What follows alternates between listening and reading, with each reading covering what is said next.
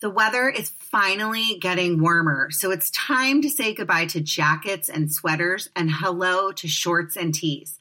I wanted to update my wardrobe for the long haul without spending a fortune. Luckily, I found Quince. Now I've got a lineup of timeless pieces that keep me looking effortlessly chic year after year, like premium European linen dresses, blouses, and shorts from $30 washable silk tops, timeless 14 karat gold jewelry, and so much more.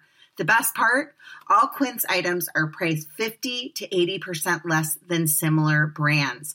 By partnering directly with top factories, Quince cuts out the cost like the middleman that passes the savings on to us. And Quince only works with factories that use safe, ethical, and responsible manufacturing practices and premium fabrics and finishes. I love that.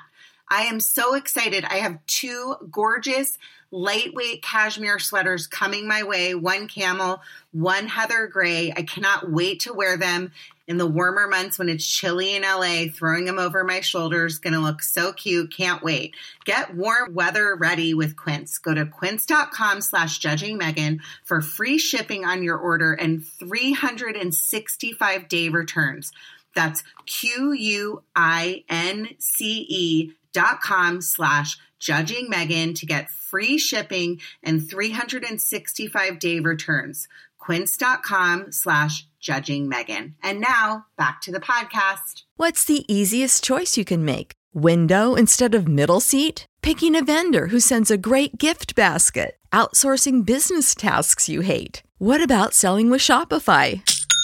Whether you're selling a little or a lot, Shopify helps you do your thing, however you cha-ching. Shopify is the global commerce platform that helps you sell at every stage of your business. From the launch your online shop stage to the first real life store stage, all the way to the did we just hit a million orders stage. Shopify's there to help you grow. Whether you're selling scented soap or offering outdoor outfits, Shopify helps you sell. Wherever and whatever you're selling, Shopify's got you covered. Sign up for a $1 per month trial period at shopify.com slash try. Go to shopify.com slash try now to grow your business, no matter what stage you're in. Shopify.com slash try.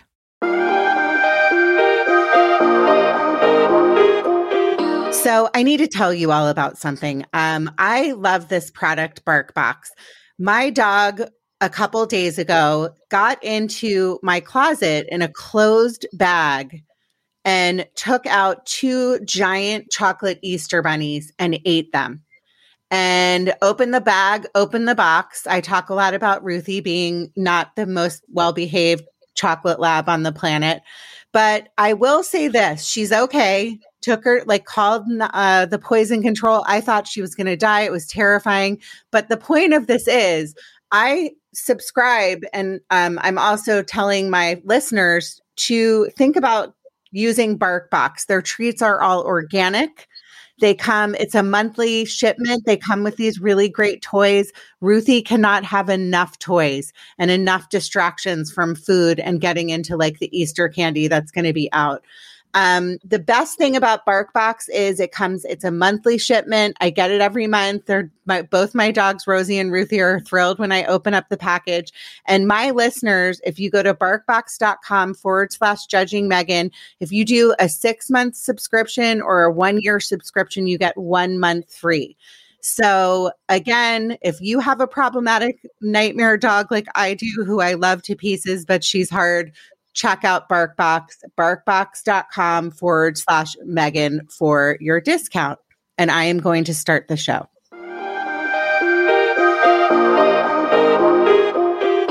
Well, hello, everybody. You are listening to Judging Megan with your host, Megan Judge.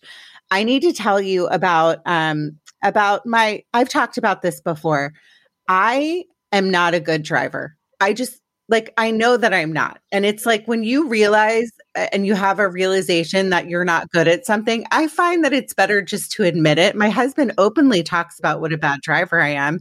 I drive like a granny. Um, but what I always am impressed by, oh, also, I'm one of those people when you park, like I'm the person that probably parks over the line. So everyone hates me. So if you're, if you've ever been in a parking lot me and left me a mean note, I forgive you because I understand. I don't understand how to park. I don't understand the backup camera. I don't use it. I know it's there and I have it, but I still look over my shoulder because I'm so paranoid. But what I really want to point out is the people that can park their cars like back up and then park the car so the the front of their car is forward in a tight spot. I don't know like how did this how did they do this? It is a magical gift. I feel like I need to go back to um, see Mr. Vidal, who was my driving instructor when I was 16, and I failed the test three times. And I finally got my license at 17. Um, maybe I need to check back in and try to figure out how to be a better parker and a better driver. But I am going to start the show and introduce my guest. Well, hello, Victoria. How are you? I'm great. Thank you for having me, Megan. That was so weird the way I just said, Well, hello, Victoria. How are you? so I, I, am fortunate enough to have Victoria Cure. Is that correct? That is correct. well done. It's like a cool kind of French. Is it a French last name? Italian. Oh, it's Italian. Interesting. You're one of my people. Huh. That's an interesting last name. Anyways, I am thrilled to have you on. I'm also thrilled that I pronounced your name correctly. Um, welcome, Victoria. Thanks for coming on. Thanks for having me, Megan. Can I ask you a question before we get serious? Are you a good driver? Absolutely. I'm an excellent driver. So that's why I was laughing when you were saying that because I've actually had professional driving. You have maybe you should maybe you should teach me because I'm just do you know how to park a car where you can park the car? Am i confusing my listeners? Where you turn it around and you're you're in a oh, absolutely. You know how to do that? I back in everywhere i go. Oh my god. Everywhere. You are a miracle worker. I, I can't do that. And I'm always so jealous. I'm not going to tell you, Megan, I do it one handed because my left hand is paralyzed. So okay okay, honestly, I think I'm ending the show right now. I don't think that's fair. That's amazing. You can drive with you can do that with one hand. No matter the vehicle. I mean, let's just start bragging just right away, Victoria. I mean, give me a break. Now I feel even worse about my driving skills. Anyways, I am honored to have you on. Um, I we're going to be talking about your life and some serious stuff. I always ta- I always start my episodes prob- usually making fun of myself because I'm such a bad driver and an idiot. But um, I just I, I like to break it up so it's not, you know, we all need to laugh, and you've been through it, and so have I. And I think the best thing that we can do in life is not take things so seriously when you're especially you're you being a survivor so i i think it's good to kind of like have laughter and break things up and also admit that when you're not good at something to be able to admit it correct? Absolutely absolutely which is why everything i do for you know my company and everything else is a contagious smile. You have to laugh you have to i love it smile. and i love the name of your company. Okay so let's we're going to talk about that later but i want to start with where you're from. Like let's talk a little bit about where you grew up happy childhood. Let's start there uh, I was blessed to have the most amazing grandparents. Uh, they were phenomenal. My, I call them my egg and sperm donor um, because I, I, I decided, Megan, that I was never going to be the parent to my child slash children that they were or weren't to me. Um, I grew up with that old fashioned mentality of my grandparents of you know that old school yes ma'am no sir thank you. Like to this day my daughter will hold the door open for someone older you know have a nice day. And they're like who raised you? You know because in today's time you don't get that. Um, my relationship with my families i don't have one. Um, my parents the egg and sperm donor my opinion my opinion is um, they show all the signs of a narcissist. Um, I was no question the scapegoat, the the black sheep of the family. Uh, my brother from all signs go and appear to be the uh, golden child. And um, after years and years of therapy, I've learned that due to what I was raised in and around, it put me right into the hands of an abuser. Wow, that's a lot. I am very sorry to hear that. So let do, do you want to just talk about do you, you have no relationship with your with your parents, but your, your grandparents are they still around or they, I mean they raised you from a young age, I'm assuming? Um they did even from afar. I spent time with them um, weekends, summers. I talked to them all the time. They lived in the same area of town that we did, but I also stayed, you know, with my biological parents as well. But I always took into consideration everything my grandparents did. Like that's how I incorporated who and how I was. And I couldn't have been more different than anybody in my family. And I remember asking my grandmother once why my dad was so different because he was nothing like her. And she said to me, Well, your mom ruined him. And I didn't understand that. I mean, what? I didn't get it. And, and it, I didn't understand it, Megan, until I was with my ex that was abusive because mm-hmm. he ruined me. He changed me. And then I understood. So that that's really, you know, and I said to her after she said that, I was like, but how could that be? Because you're so different than he is. And she said, well, you're so different than they are. And then I kind of understood a little bit. So was there was there abuse in your house, like from your parents at a young age? Not physical, mm-hmm. not physical. But I mean, I've longed for. I've never had a good relationship with my mom. I've I've never been enough. I've never, no matter what, I've never been enough. Um, I've been no contact with them for a while, and funny you bring that up because I, I, got an email from them not even a week ago. Um, they have a very large home. And i was always that my biological father held that over my head the inheritance and all of that. And i walked away from all of it. Mm-hmm. and that's okay. Um, they had a lot of my stuff in storage. And i haven't spoken to them in a while. And they sent me an email and said you have less than one week to get it or we'll dispose of it. And then sign their whole name to the email. I don't know who they are. And oh my gosh it, and it was just you know, and they disown not only me but my daughter. You know that it's like okay, and the reason why I went back to to Megan, I, I asked last year for my Christmas stuff so I could decorate my home. Um, and when we got there, it was all outside. Like I felt like a like a Sanford and Son kind of situation, you know. And she came out there, and I had decided I made a very hard choice to come clean with her and tell her things that she had no idea about. Um, and I couldn't tell her before that her husband had used my daughter and I as an escape for him seeing other women. And I had proof. I had proof of it. Like, I'm, I'm someone who's very big about evidence, very big about you have to have it like in your hand. It's got to be right here. And so I came in with probably this much stuff, and we weren't even allowed in the house. We mm-hmm. had to mm-hmm. stay outside.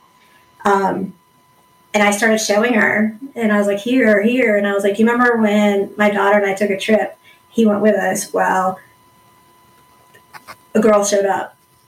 And I, I like, I like can't even imagine. I mean, I, I know we skipped ahead to like present day, but like these scars and these wounds of childhood, you take you carry them with you, and then it does make a lot of sense that into adulthood you you you then met somebody that was abusive because emotional abuse in my opinion yeah it's it's different than physical abuse um, but emotional abuse stays with you. And i think that, a bruise will heal if you're a child and you're going through this um, right. it's just it, it, it will always stay with you so where, can i also ask you because i i forgot to ask what part of the country are you in where are you located um, I'm down south near Florida. Okay. Okay, yeah. we can't. We're. I. I just remembered we can't really talk about that because we're going to go into why. Right. But okay, so let's talk about how, like, your your later. I can't speak right now. Later years, like how you met your ex. Um, let's go into that if you're okay with that. Sure. Um, if you would mind, just let me say one thing. A bruise sure. heals. It absolutely doesn't make it okay to have one. Um, nobody has the right to put their hands on anyone in an unaccepted, unwarranted way. I have had the honor of working with so many beautiful people, advocating for what they have, advocating for what they need, not just special needs families, but survivors of any sort of abuse. Just, I focus really on domestic violence. But it is, you're absolutely a thousand percent correct. Uh, I, I say a bruise heals, but the injury is still there. Like I always say, you can't have surgery for something that's not broken. And I've had over a hundred surgeries to correct what, what happened to me, and none of them were cosmetic. It's not like I got to go and do anything I you know would have elected. But the words stay with you. So I've always had that mentality when I've taught my daughter that when you're mad, take a step back for a minute and think about it because those are words you'll remember six months, six years, 16 years down the road. So remember that. And she she says, I get it because I have never said anything to her I regret in anger or in spite of the moment because I know what that feels like and I'm still carrying it. So I totally understand. But I know we changed subjects really quick and I just wanted to No, and I'm sorry to jump ahead. I just, you know, like I I I always like to re- reiterate those things because in my own life I was affected by emotional abuse um and you, you can run away from it but then like all of a sudden one day like a memory will pop into your head or something that happened. And I have a dear friend that's going through um, a really hard thing right now, which I talked to you offline about just, um, you know, a divorce and domestic violence. And we talk about the fact that the, you know, sometimes she's like, I would rather have had somebody hit me rather than say certain things, you know, like I don't know which one was harder because the bruises disappear, but the words always stick with you, you know? Right. Right.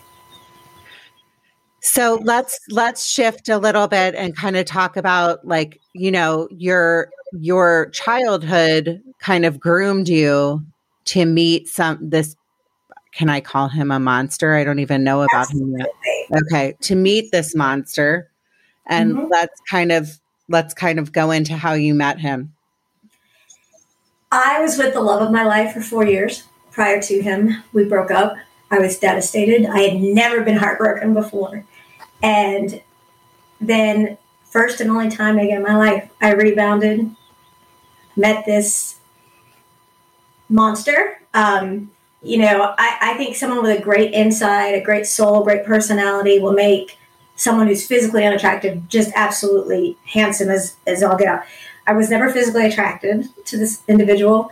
Um, but he was incredibly charismatic, incredibly charming, which is just the norm for that type of individual. Um, just really, he opened up and found out what I was missing in my life. I was really successful in my career. I had my own place, I had a nice vehicle, I had great friends. What was I missing? He found it and just played on it. And next thing you know, I'm like in Mach 1 with him, going, hey, we're going way too fast. You know, we need to kind of slow down. Um, and it was, he had me like the trophy for the first little bit, like bragging about me all the time and, and just so much like the biggest cheerleader. But then it just, we need to get married. And I'm like, no, no, this is way too quick. Um, and then he ended up proposing and i just felt like i was in a whirlwind like this just came out of nowhere and um, i didn't even live with him until we were married because i had an apartment and my job and you know, we were and then literally we get married and after we got married it was a very short period of time before we got pregnant. And it was once i was pregnant that's when the abuse started. So let me just say one thing. This is so common which i know you know. Um this the love bombing stage right? Every mm-hmm. every survivor of domestic violence or um, emotional any kind of abuse that i have met that is has been love bombed. This happened with my therapist dr nadine macaluso who they based the movie the wolf of wall street about um, her mm-hmm. life with jordan belfort so she's the re- she's the um, she's the real person that Mar- margot robbie portrayed in the movie. And Oh wow. she was Jordan love bombed her. And it was the same, very similar situation, very similar situation to my dear friend, where it's, um, you know, presence, like we need to get married, we need to be together, you're wonderful, you're this, you're that. So if I have young Right. listeners, and I'm sure we'll go into this because you know so much about it, that are listening, like listen to your your insides. And I know that it happened actually with my mom as well, because my mom, when she met, when my dad passed away, and she met my stepfather who's passed, um, same thing, love bombing, like trips. He had a plane, he would fly her places, he would take her out to like do really extraordinary things that you know most people wouldn't be able to do. It was very quick very much so like we need to get married we need to do this. So i just wanted to point i didn't mean to talk over you but i wanted to point that out because it's such a common thread and such a common um, a story that i've heard in um, of survivors of abuse. So you finish what you were saying.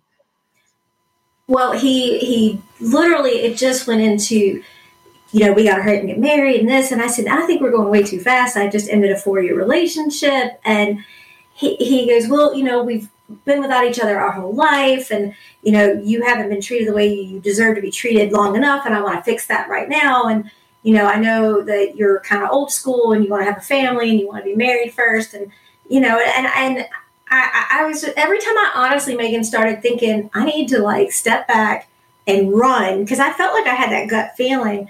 It was he pulled some kind of story somewhere from within to make me feel guilty. Like, oh well, you know, when I was he was military and he said, oh, when I was deployed, this happened and I wasn't there to see X Y Z. And then I felt like I'm such a schmuck because here I am thinking I maybe I'm just not completely over what happened with my ex, you know, and this guy who seems to be a saint is going through all this and just trying to make me feel like a princess.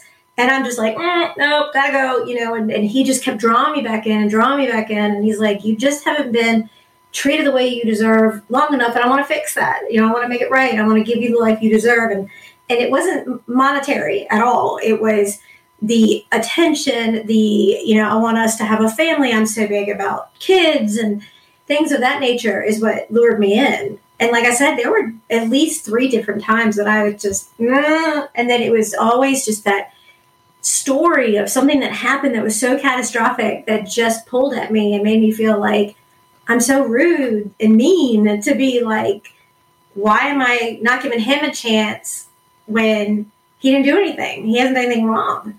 And he Well, would just also, you right were groomed, like we talked about already, to be like, this is what I want. I've never had this before. So it was as if it sounds to me like he knew exactly what he was doing. Yes. Yeah. Yes. So once, so once you got married and you got pregnant very quickly, you said the he it- it completely shifted and the abuse began. Can you tell me about that? It completely shifted. Um, he started just very slight at first, where you're kind of like, hmm, you know, and then, oh, I'm sorry, I, uh, babe, I had a hard day at work. I'm, I, I don't know where that came from. I'm sorry.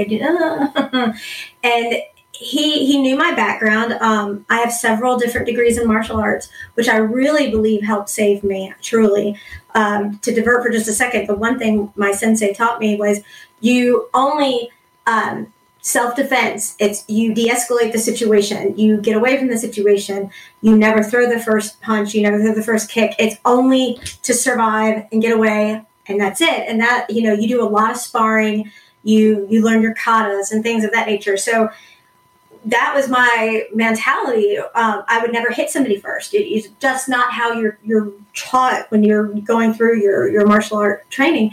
And he knew that. Well, he the first time he was arguing about something, and he took his cell phone and he threw it and it hit me in the face. And then he came over and hit me in the face right after he hit in person. And I was like, I know that didn't just happen. And the first time, honestly, Megan, I was more shocked. I Were you pregnant at this time? yes. Oh, you were pregnant. That's lovely. And I literally was just that didn't just happen. Like, I know that didn't just happen. Maybe I'm really tired. This is the pregnancy thing. You know, I just, he didn't just do that. No way. Yeah. And I was in complete denial. And then it happened again, you know, and again. And it got worse. And it started to really get bad. And then to show me what he would do if I ever left, he shot and killed our dog. Oh my God. Was and I realized is this all when you were pregnant or had you had the yes, was, everything happened during the duration of the pregnancy. Everything. Which is insane. I, yes. Oh God. Okay. So he so, he t- he physically killed your dog. he shot he shot my dog. Oh my God. Wow. And so literally I just was mortified and petrified at the same time. He had begun isolating me. He got rid of my cell phone and made me have one he got me so he could check it at all times who I was calling, who I was texting. Um, he would check it every day. Uh, I would have to go to my office and call him because I had caller ID, you know, all cell phones. And so he would check and make sure I was in my office. That's where I was. I was supposed to be where I was supposed to be. Um, I wasn't allowed to go anywhere my ex could have been anywhere at all. My ex was a, an officer, and you just couldn't go anywhere that would be where he would be. They actually met, and the monster, we'll call him, hated my ex boyfriend. Absolutely, just with a passion, hated him, which was kind of, you know, interesting. I don't know. He never would tell me why he had such hatred for him, but there was absolute hatred between them. Well, it was also probably, did they know each other prior to you being no. together? Okay. So it was jealousy, I'm sure. And I, who knows? What, so well, I told, I told the monster that that was the love of my life. And, you know, and I was heartbroken and, and he knew that. And so, I mean, I'm sure there was some kind of, you're right, kind of a jealousy thing in there. So, so was so this ab- physical abuse and all of this was going on within the nine months of you being pregnant. Was did it once you gave birth? Did it get better, or what happened then? I wasn't around for him then. I had left. Oh, you left. Okay, good. So tell tell me about that. How did you um, get the courage? And and I know that this is something that I just knowing and having a friend that's gone through something where you're in a lot of it's like in denial, blaming yourself. Like, talk about that. Can you tell my audience about that? Absolutely. And if you would give me just an ounce more of leeway, um, I it went from slapping and like I, I, I, have to say, I don't care if it's one slap, one kick, one punch, it's too many. You mm-hmm. don't put your hands on a person, period. I don't yeah. care. So it went from that slap in the face to dinner's late I got a broken nose. Um, I didn't put enough whatever, so I got a dislocated shoulder. The abuse escalated. And so I went and just learned I was going to be fighting for my life. It was not going to be a simple task. And he said to me that he would take away our child. I would never see our child. And then I realized that I, am really, I'm in trouble. I got to figure out what I'm going to do. Um, so he watched every single move I made. And like you and I said off recording, I own what I do. I own what I did. I did tell him that he was seeing other women on me, and I said it was okay. Now, Megan and people look at me, and I've heard it so many times Victoria, why would you let him see other women? Well, for many reasons. Basically, because if he's not home, he's not beating me. He's not hurting my unborn child. And he's always in that courting love bombing phase with others when he's dating. So I know he's not hurting anybody else. And I don't mean any disrespect to any other woman, but at that point, I only cared about myself and my daughter. Yeah. But so I absolutely you were, you were in you were in survival mode. Right. It was fight yeah. or flight. And yeah. so I said, I absolutely just go. You can go see whoever you want because then he wasn't coming home raping me. And we only had consensual sex a couple of times. And then literally he wanted it he would do what he had to do to get it. Um, he broke he broke the bone in my neck strangling me suffocating me. I was stabbed over a dozen times. If you look i have hearing aids because he ruptured my eardrum so badly that i've become deaf. Um, if you look here on both sides of my face um, and all behind my ear I've had to have complete bilateral mandibula, mandibula, uh, mandibula and mandibular uh, jaw replacement. So all of this is metal in my face, all of it. Um, I've had over 100 surgeries. Now, in fairness, there wouldn't have had to be so many surgeries if I had done them in a timely manner, but my daughter was first. And so I had told the doctors that unless it's life threatening, the injuries are going to have to wait because she's first. And so the injuries got worse and worse because I didn't get them fixed at the time. And I admit that, that that's on me. But she um, she came early. We were in the ICU. He one night, one of the worst of all worst, he he literally Megan beat me to death's door. I mean, I was bleeding out of places a woman shouldn't even know you could bleed from, and he he straddled over me. Um, and, and, people ask me, well, why didn't you leave? You have this training. It's the training that saved my life, that and my daughter, because he would wake me up in the middle of the night, straddled over me, beating me in the face to go get him water because he was thirsty. What a monster. Like, what? Let me ask you this it, like there's always a history. Well, I don't necessarily believe this. So people just can come out bad. like they can. There might like there's people that just are born bad and they come out bad. But did he have a history of violence or or domestic abuse with other partners prior to you? Do you know anything about his history? At that point, I did not know. Okay. But I do know now. I okay. know now. Okay. Um, di- so you w- these times that he was beating you like to get you a cup of water or whatever get him water to get him water that's what i meant is what was like what goes through your head like protect my baby like were were you hitting back at that point with your um martial um arts background like what did you how did you deal with this how did you do it i made a deal with the devil I own it. I did it. I told him that as long as he wouldn't hit my stomach, I wouldn't fight him back. Because he was going to fight me no matter what I did. When you're waking up and that happens, you know that's not going to be a fight. At that moment, you're going to be able to win. If I went, for instance, to go get dinner and I wasn't home in a, in a timely manner, he'd call the restaurant and say, I'm just checking on my pregnant wife. Has she picked it up yet? Because she's not home. And then he would go and try and find me why I hadn't come home yet. And there was a time I had to go get gas. Well, I should have gotten that earlier, and I didn't call and tell him I had to stop and get gas. And so I got beaten because I wasn't back when I said I would be back. So I knew that I was going to have to have my ducks in a row in order to get out and stay out. It was just going to, that, that's all it was going to be. And so I said, as long as you do not hit my stomach, I won't fight you back while you know while I'm pregnant. Now, at, at not being pregnant, that would have been a different story. I would have never hit him first, but he admitted in court later on he would have never, ever, ever hit me if I wasn't pregnant because he knew a I wouldn't stay, and b I wouldn't have tolerated it, and I would have defended myself. I mean, it's not often for my listeners that are know me. I'm very rarely speechless.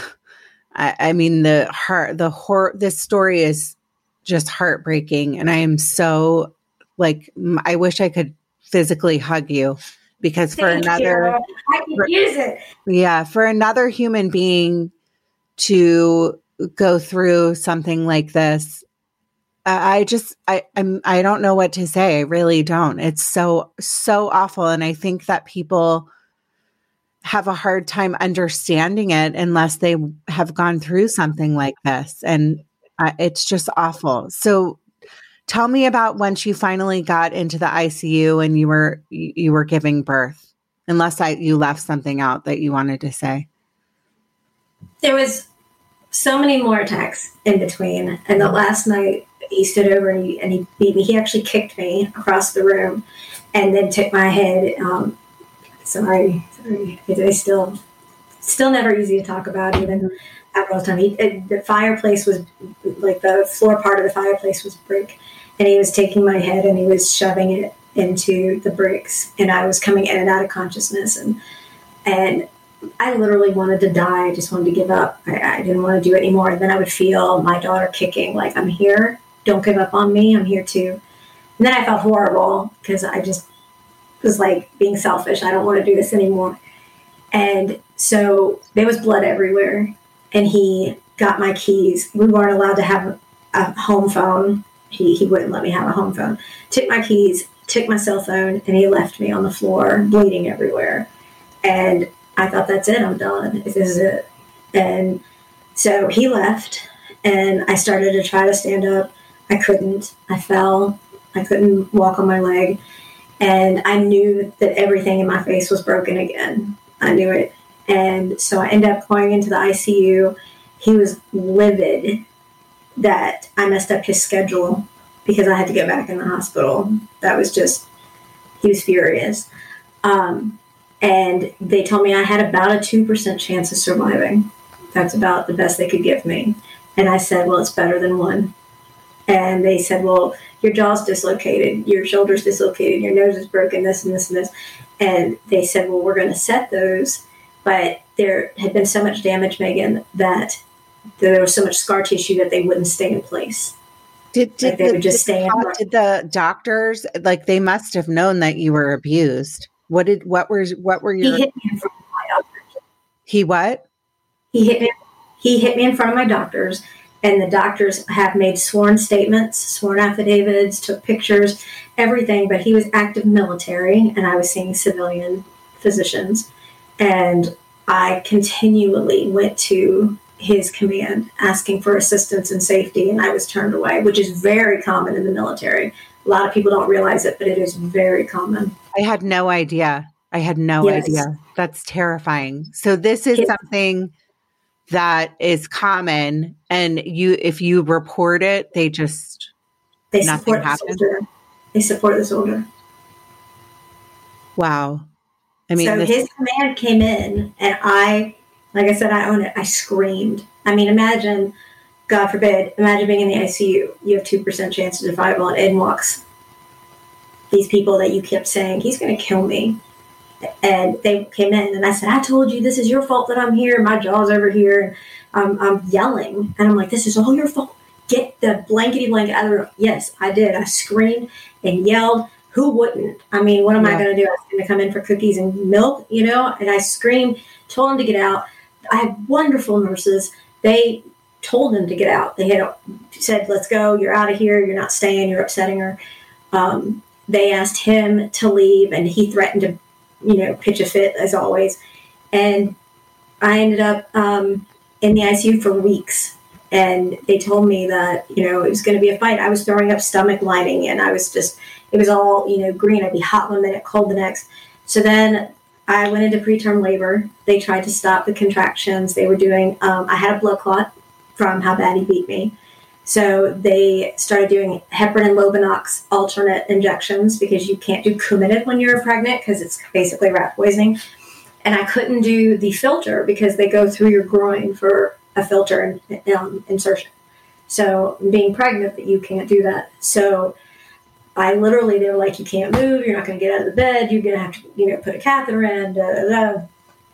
And so I was petrified. And, you know, what happens if I die? He's going to get my child, you know. And so I wrote a letter, and it just, you know, to my parents um, who hadn't seen me pregnant. Um, and I wrote a letter to my daughter in case I never got to meet her. And then finally they came in and said, We don't have a choice. We're going to have to do an emergency C section. They what, do. How many weeks were you? How many work weeks were you at that point? 30, 34. Okay. Yeah. And we both coded during the delivery.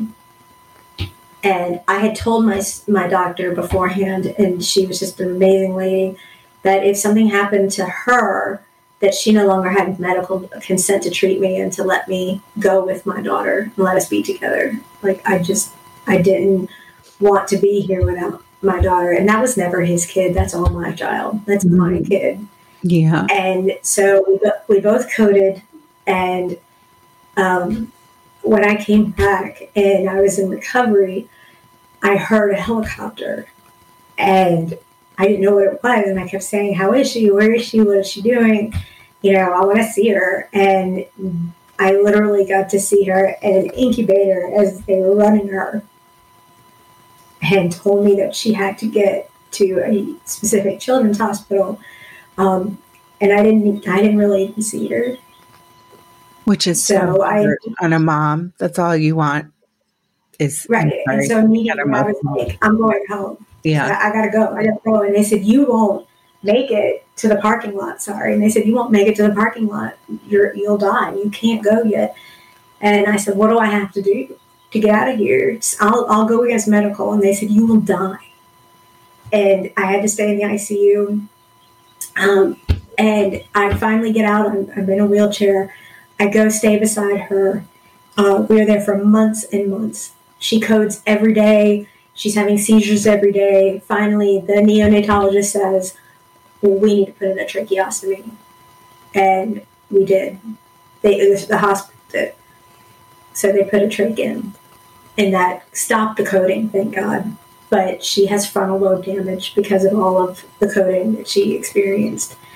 And I stayed right by her side and what's so horrible, Megan, is that the victims are the ones that go under the scrutiny. We're the ones interrogated. We're the ones who have to prove our point.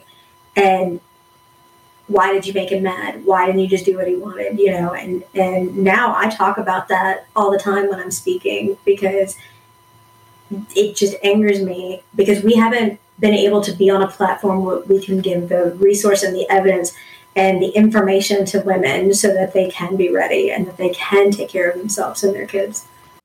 Shout out to Claritin for supporting this episode and providing us with samples. This time of year is the worst. I feel like I can't do anything and I can't enjoy my dinner because I can't taste my food and I can't work out because I feel tired and distracted. I can't even feel like I can host this show because my voice sounds like a duck. Luckily for those of us who live with the symptoms of allergies, we can live Claritin Clear with Claritin D.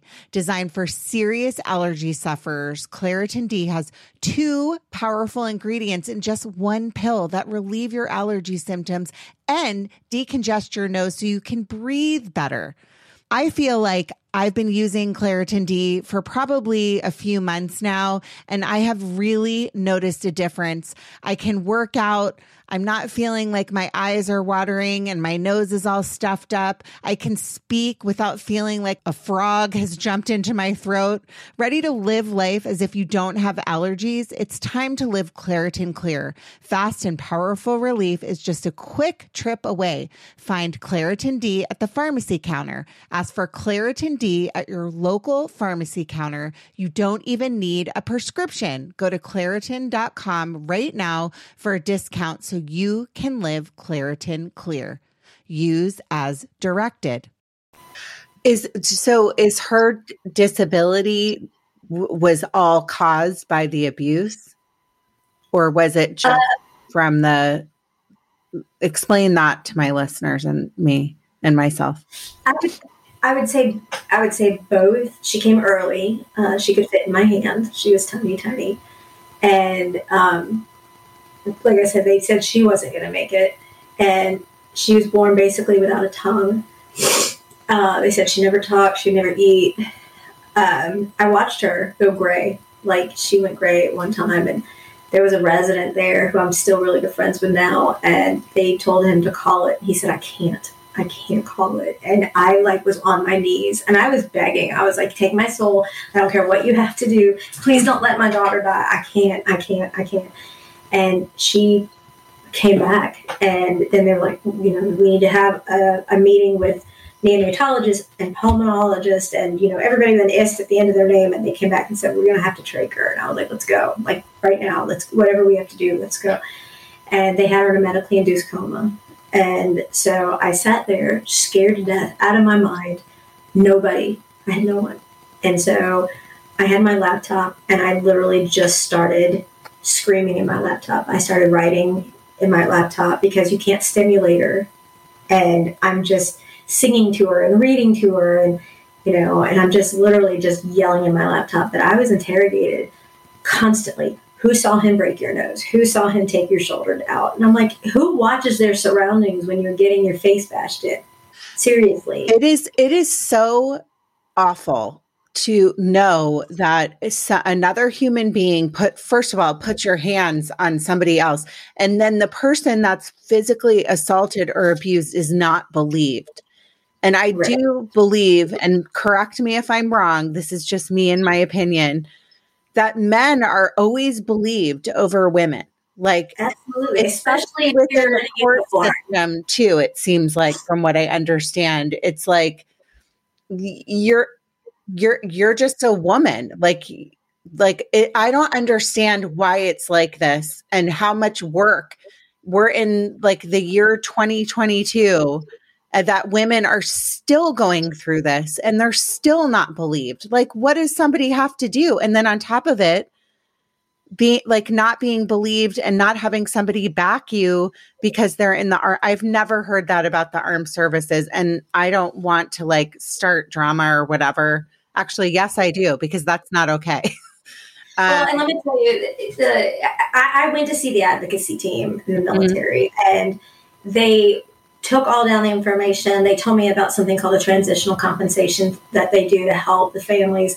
Um, they they shocked me by telling me one in three military families are going through some sort of abuse uh, with the soldier, and I, I, was just mortified by that number, one in three. And if that's what's reported, what isn't reported? You, you know, and the difference in, in myself, Megan, and let's just say Sally, Kim, or Sarah is I had a thousand percent proof. It wasn't a he said, she said, because of my background. I literally had photographs, I had medical statements, I had sworn affidavits, I had uh, medical records that coincided with the date of injury that's on the picture. I mean, it was just cut and dry. It was never a question.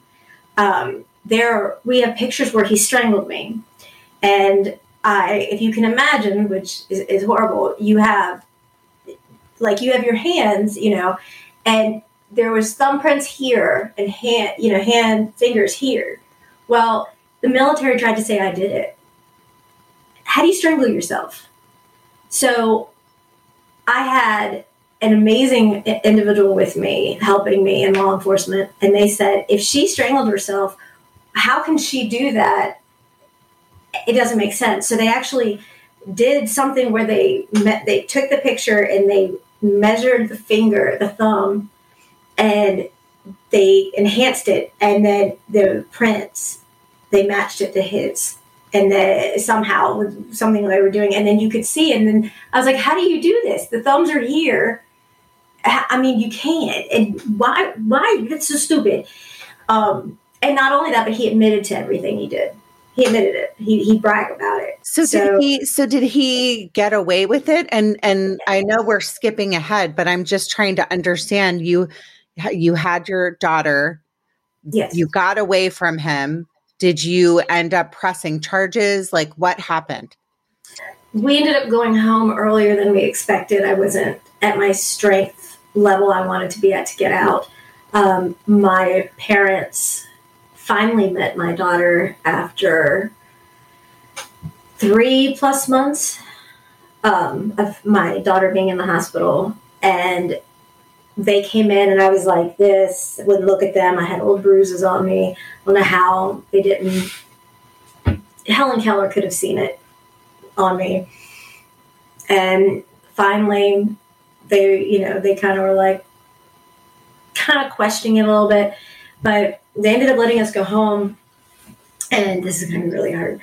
Um, she went home on an apnea machine, a pulse ox probe, all of these things for alarms, and I set the alarms very high. So if her her oxygen stated lower than like 85, it would let me know, even though that's okay if it dips for a minute. And I had it set very low. Just, I mean, I'm, I'm sorry, I had it set very high so that it wouldn't get very low. And she was hooked up to a feeding tube to get her nutrients, and I it was a big, huge open room, and I went to go wash the bag out. And when I did, I checked before and I made sure that she had all the alarms on. And she did. She had her apnea belt on. She had her pulse ox probe on. The machines were on. I just walked 10 feet to go wash off the bag. And all of a sudden, out of nowhere, just like I'm talking to you, it's she's blue. Just like that. Like, she's blue. And what? I turn around. I immediately grab the phone. I felt like I was in some kind of like tunnel. I grab the phone. I call 911. And you do CPR on a tracheostomy person different. And so I immediately start working. And then I hear something chambered at my head, and it was a gun. And I knew I couldn't get off the phone. And so I'm on the phone and I said, Don't just stand there over me. Do something. Go. I mean, and, and I'm doing and saying what I can. So the operators could kind of try to be like, Man, there's something else going on. And I'm like, I need ambulance. I need paramedics. I need the police. Like, I'm trying to convey mm-hmm. to the operator, and she's not getting it. Or she, maybe she did and she didn't say anything to me, but you know, she's trying to tell me how to do CPR. And I'm like, ma'am, I can't do CPR that way because my daughter has a tracheostomy.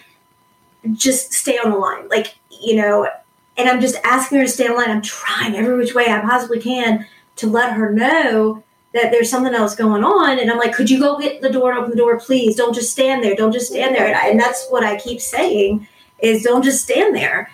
And, you know, I'm like, our kid isn't breathing. She's blue. And, and, and then I turn around and I was like, why are the machines off?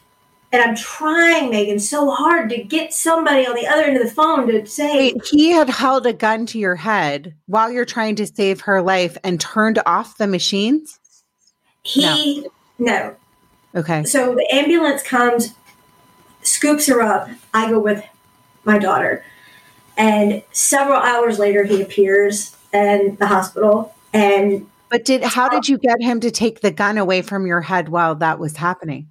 The he didn't until the police showed up. The police showed up. Okay, I just wanted yeah. to make sure I clarify that. Yeah, the police showed up. I knew if I gotten off the phone, he'd pull the trigger. Uh huh. And so I went in the ambulance to the kids' hospital. Sorry. And when he showed up hours and hours later, he whispered to me that sorry, he whispered to me that he turned all the machines off and that he included her trach. So he had turned off the machines to try and kill her? He, he including her trach means he put his finger on it until she stopped breathing. Oh my God. I'm sorry. no, honey. It never gets e- easier. I know. I know, especially like when it's your, I'm a mom. I can't even imagine what you've gone through. Yeah. And he put he put the gun to my head because he told me he was so tired of all the attention I would give her and not him.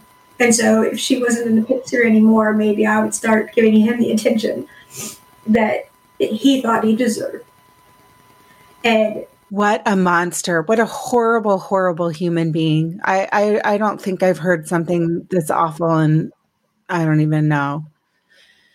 So, so, so what? So, what ended up happening from there?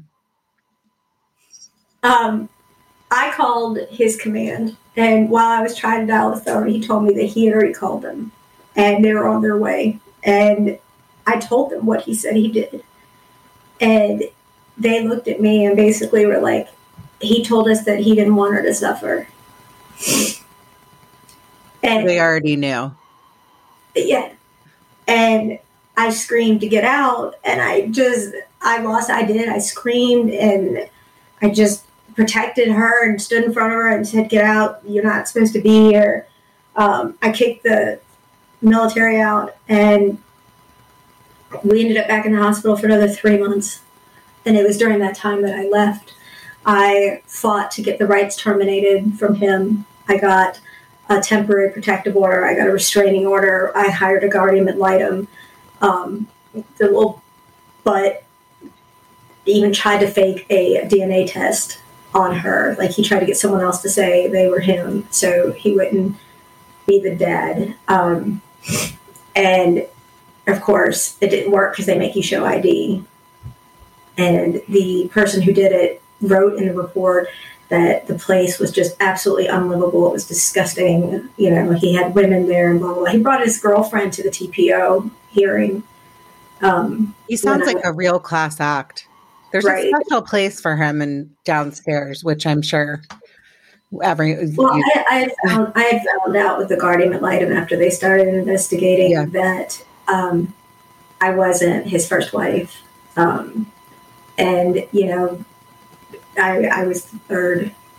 And that the scars he had told me that he had from being overseas were not, they were defense wounds from, and, and I don't remember which one, so you have to forgive me, one of the wives self defense against him when he put a gun in her head. Um, and she she went after him and stabbed him in defense. And so, okay, so I just need to tell you something. You are like when we start before I even met you and I knew your bio, and like I, I just need to tell you, like sometimes you meet people in life and you're just like you go through these horrible things, right? And you're like, well, why do you have to go through something that horrible? But you're a survivor. Like, there's a reason, as horrible as all these things that you went through are, what an amazing mom you are. And like, oh, that you're so strong that you freaking got away. Like, you got away. You did it. Like, you are strong. Thanks. And I know I don't know you. And I always sound weird when I say these kinds of things, but like you are definitely like an inspiration to me. Thank um, you. And you're an ins- I know because I know that I have friends and um, a dear friend of mine that will think that you're an inspiration when she hears this. And if I have listeners out there that are going through something where another human being is putting their hands on you, what tell to tell my listeners that might be in a situation like this some of the things that they can do. I i i'm in the process of several things. First of all there are ways to help. You can get out. The average woman returns several times. And mm-hmm. it's not because of reasons that people think. It is because of the fact that they don't have a hardcore, ready to go escape plan. And because they don't have everything in order, they have no choice but to return. And that's why a lot of women go back. Um, I tried to leave the first time, and look what happened. I didn't have my ducks in a row. I didn't have my stuff together. When I had it together, I was gone. I, I and I didn't go back. That was it. Are you, so you, you have to go into hiding? Did you end up going into like, because you said in the beginning that you need, you can, you are in an uh, undisclosed uh, location and you had to change your name. Can you tell me about that? Um, I went into high, the hospital really stepped up. And what's so scary, Megan, is that they're, they were so good at it because they do it so often. Um, they put my daughter and I in a special room that has two doors. And the door is that if somebody, the unit we were on was locked, locked down, and they kept a security guard at the door. And that if somebody showed up, they had his picture at every entrance and at the nurse's station. So if you came to the unit, you buzzed in and they said, you know, who are you here to see? And they would have his picture. And so if he showed up or got in in any way, they would take us out of the back of the room because there was a separate door that took us behind the nurse's station. Also, they had her listed as a him with a completely different name that wasn't even an American name and said that he was contagious and had to be fully gowned to enter the room. And we kept the door shut and the, and the blinds pulled at all times. So you couldn't see us and I had any idea. And they were so thorough and protective. So this is this is something common that hospitals see that you would never imagine. Do you know some the of children. the do you know some of the statistics on on like domestic violence and um, abusers? Do you have any of the latest like information on how many people like get away from these situations? I know that you are very involved in this. I just am saying this like uh, if one I have listeners, go ahead. It's one in three are involved in some sort during their lifetime. Um, with the pandemic and everybody being a, a, stay in place kind of thing, the numbers have risen. So one I, in three women. Yes, and men get abused too. It's one in well, it used to be one in seven, and now I've heard it's one in five men. Wow. Okay. So, what are some I hate to say tips because it sounds so uh, weird, but what are some tips or some things if you if you are in a situation for people like women that might be listening or men that are in an abusive relationship places that they can reach out to? Well, first, my website, if you go to it, looks as though it's just basically right up front for special needs, and, and you have to scroll down. But if you look at it, it says a contagious smile, and the beginning of it is all about the classes and the life skill classes that we teach. But you scroll down more and more, and it still looks on the URL if it's you know a contagious smile. But we offer um, plenty of resources. We have the phone number, address, and website for every coalition in the entire country. I have a, found a moving company in every state that will move you for free. Um, I give lots of tips on what you can do in the interim as well as when you first get out. I also have free support groups. I have free um, social groups so that you're in there. Sorry, my hearing aid's coming out. Um, free social groups that you're in there with each other and you can lean on one another. It's a non judgmental, non bullying environment. So you're safe and you can talk freely and openly and, and just feel like you actually matter because when you're going through this, you feel like you are worthless, like you don't deserve anything because you hear something every single day, maybe time and time again, you begin to believe it. Like, you're worthless. I mean, he used to tell me all the time, you're so hideous and unattractive and ugly. Nobody's ever going to want to be with you. You are just nothing. People feel sorry for me that I'm with you. And, you know, when I talk to women, I tell them all the time that's absolutely not true. And I've had family members stand up and say, well, they stayed. Well, yes. And, and here's the thing, and, and women need the strength. And here's the thing I said to that lady I said, I, I hate that you said that, but I'm glad you did so that I can say what I want to say about it instead of literally hurting us while we're at our lowest, why don't you support us?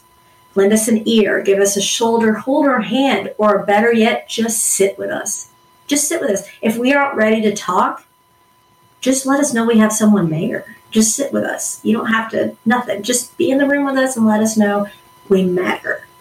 Offer support. Offer for us to come stay with you. You know, do something besides hurt the situation more because we don't need to be hurt anymore. Because these people who are like, you stayed, you deserved it, you deserved everything you got. I heard all of that. Well, offer some sort of support. I mean, offer the ability to help. I mean, my parents didn't let me move back in with them. That was a challenge. But the point is, is that you you need to say, hey, you are strong. You survived him. You survived everywhere you've gotten to this point. And you know what, Megan?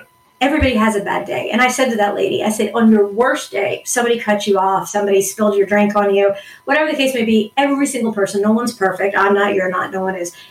Everybody has a bad day. And when they have a bad day, I want you to imagine that it's your worst day ever. Don't even hold yourself near what this sweet lady beside you has been through. And on that horrible, horrible bad day, I want you to imagine anyone that means anything to you is making you feel a million times worse. And then you tell me how you feel. Do you want the support or do you want them to keep belittling you? Because that's what you're doing to her. And it's like an epiphany for, at that point that they yeah. realize maybe I'm, I'm seeing it that way. You need to have an escape plan. You need to start getting proof because it is, it's more than a he said, she said. It is, especially if you're in a uniform. And that's horrible. You know, we are women, we are strong, we can survive it. I literally, I was stabbed a dozen times. I've had so many surgeries. I'm like the bionic woman. I have so much metal everywhere. I'm partially paralyzed. But you know what? I get up every day and I get to see the most beautiful gift I've ever been given, and that is my child, my child, my child. And while all this was going on, I fought the military. I fought for the rights to be terminated. I went through a divorce. I went through watching everything she was going through. I gave up my career and focused on making her thrive and survive. And that's what we did. And you can get through it. You can do it. Can I ask you a question? How how is she doing today? And how can you tell me her age? She she's a teenager. Okay. Um, she is amazing. She's beautiful. They've actually done a, a story on her. Um, and it's been all over the TV. It's been on the news. She's been on the radio. Uh, she has the the most giving, beautiful heart you've ever met. The hospital actually has her come in and advocate and talk to other families. Megan, when she was four years old, you know, without a tongue, she can't really talk. So the bilabial sounds that she'd have to make, she wasn't able to do. I started teaching her sign language very young. And so she was sitting with Santa, and I'd always translate behind her without her realizing what I was doing. You need a pencil? Why do you need a pencil? So that she didn't feel like ah, nobody understands me. Mm-hmm. So she was sitting with Santa, and she said, I want to give kids like me a Christmas. And so I put on a fundraiser that year, and we started that year when she was four, and we have raised between 250 to 400 toys every single year since. And we get all of her therapists, her feeding, speech, occupational, we get all the therapists together and they get little red wagons and we go to the chronic facilities because the hospitals are taken care of and we go and give those kids christmas. And she'll walk in and say oh miss megan hi. Uh, we wanted to give you a christmas present. Would you pick one out? Well if your brother or sister were in the room she'd say you know um, megan is really sorry she didn't get to wrap your present but she wants you to pick one out too. And she'd give one to the siblings. And every year we say is there anything here you want? Nope i got what i want. And that's what she does. And she still is helping. She's involved um, in the summer camp we're about to do for other special needs kids.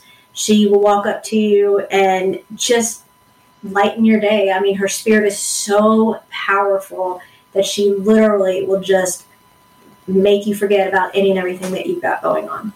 Guess what? She's just like her mom. That must make oh. you feel pretty special. I love, I love too, before we close, I could talk to you, do a whole nother episode about all the stuff that you do for special needs. Um, where can where can my listeners find you so your website and your facebook tell me tell me my listeners and me where everyone can find you we are at um, www.acontagiousmile.com uh, when you go there, you will get to talk to me. You're not going to be talking to somebody else. If you want to talk to me, you'll talk to me. Facebook is Facebook group is a contagious smile support group. We vet you for your own security to make sure that you know you are who you say you are, and that that might get frustrating, but it's to make sure you're safe and make sure you're not a man trying to find somebody in the group because I'm very mm-hmm. protective of everybody in there. So that's um, the support group. We're on Instagram for Contagious Smile. We do YouTube videos and I tell the women, even when they start to doubt where they are in this process, go listen to one of the videos. I do a showcase Sunday where I spotlight somebody and you can hear their story and you put it in your ears. Let your phone play it. Turn the screensaver off. Nobody will know what you're listening to and use it for your for your growth. Use it for your strength at that moment. And you can hear those things. I also do my own podcast.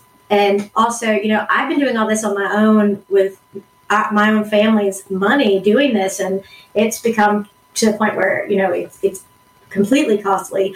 We are mm-hmm. now starting to do our own. Um, we have built a kennel system in the back to start breeding and helping families of special needs get service dogs because there's a five year wait. So we do this at the exact like basic penny of what it cost. We haven't been able to make it, or we wouldn't and haven't made any money on it yet. So that's been the really uh, challenging part of it. Um, is doing it that way. I also offer legal preparation for documents and things like that online. And um, my book, Who Kicked First, is on Amazon. What What is the? Can you repeat what the book's called? Who Kicked First. Who Kicked First, and what is your podcast called? A Contagious Smile. A Contagious Smile. Well, Victoria, um, you're pretty. I, I I don't. I'm. I'm like I said. I'm speechless when you when we chatted in the beginning before I knew the whole story, you said to me, "I I would like to be your friend." Sorry. You're a really incredible person. I'm sorry. Oh, thank you. I've been like wiping my face the whole time. I can stop it. I, really been wiping I, I cry all the time on this podcast. It's kind of embarrassing, but like just meeting the most inspirational people like you and like what a fighter you are.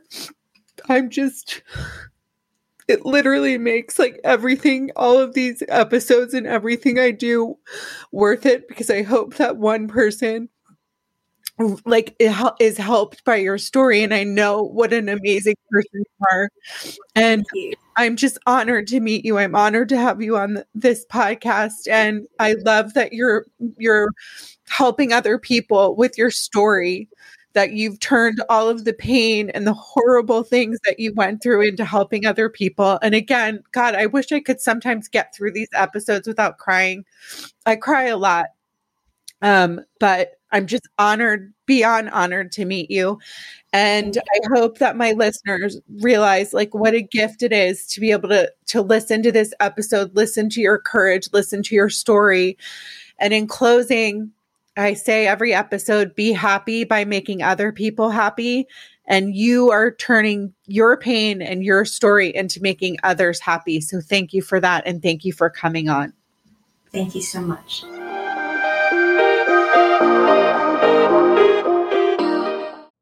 You know how to book flights and hotels. All you're missing is a tool to plan the travel experiences you'll have once you arrive. That's why you need Viator. Book guided tours, activities, excursions, and more in one place to make your trip truly unforgettable. Viator has over 300,000 travel experiences to choose from Everything from simple tours to extreme adventures and all the niche, interesting stuff in between. So you can plan something that everyone you're traveling with will enjoy. Real traveler reviews give the inside scoop from people who've already been on the experiences you're considering. So you can plan with confidence. Free cancellation helps you plan for the unexpected. And 24 7 customer support means you can travel worry free. Download the Viator app now and use code Viator10 for 10% off your first booking in the app. Find travel experiences for you. Do more with Viator.